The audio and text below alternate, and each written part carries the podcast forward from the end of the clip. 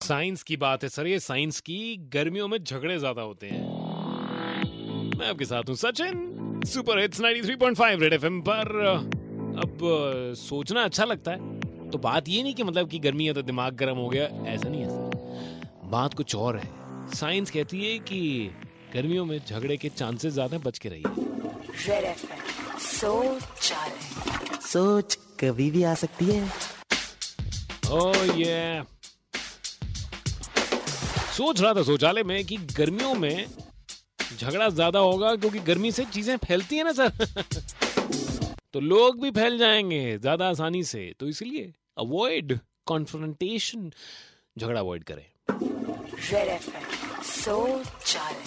सोच कभी भी आ सकती है। सो जाए तो फटाफट से निकाल देना तो चीज़ों को फैलने दीजिए सर। लेकिन आप मत फैलिए। 93.5 रेड एफएम बजाते रहो।